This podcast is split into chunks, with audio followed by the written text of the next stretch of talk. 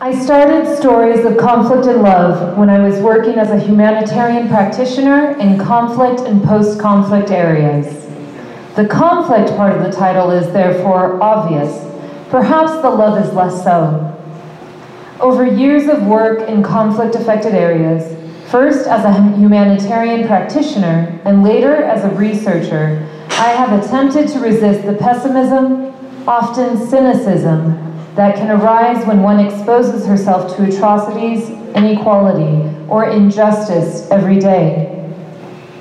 And yet, as someone who believes in the power and texture of storytelling, calling this space Stories of Conflict felt incomplete because that would have missed the positive narratives I have also observed in conflict zones. And it would have also missed just how pervasive a theme love is in conflict areas and beyond.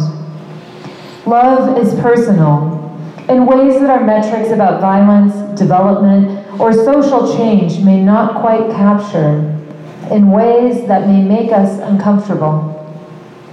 This site is a personal space, too, and an attempt to be honest about my own location within this work and the reflections that this position can prompt.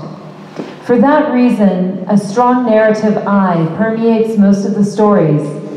While I do not write directly about research participants or humanitarian work because I neither have their consent to do this, nor can I protect their privacy, confidentiality, and safety, I do write about the moments in between and the personal dimensions of this line of work. Stories of conflict and love does not fit squarely within the categories of an aid blog, a travel blog, or a journal. Ultimately, I write about what moves me in the world, and this ranges from photography and musings on narrative and memory to reflections on mass violence, fieldwork notes, and thoughts on feminism.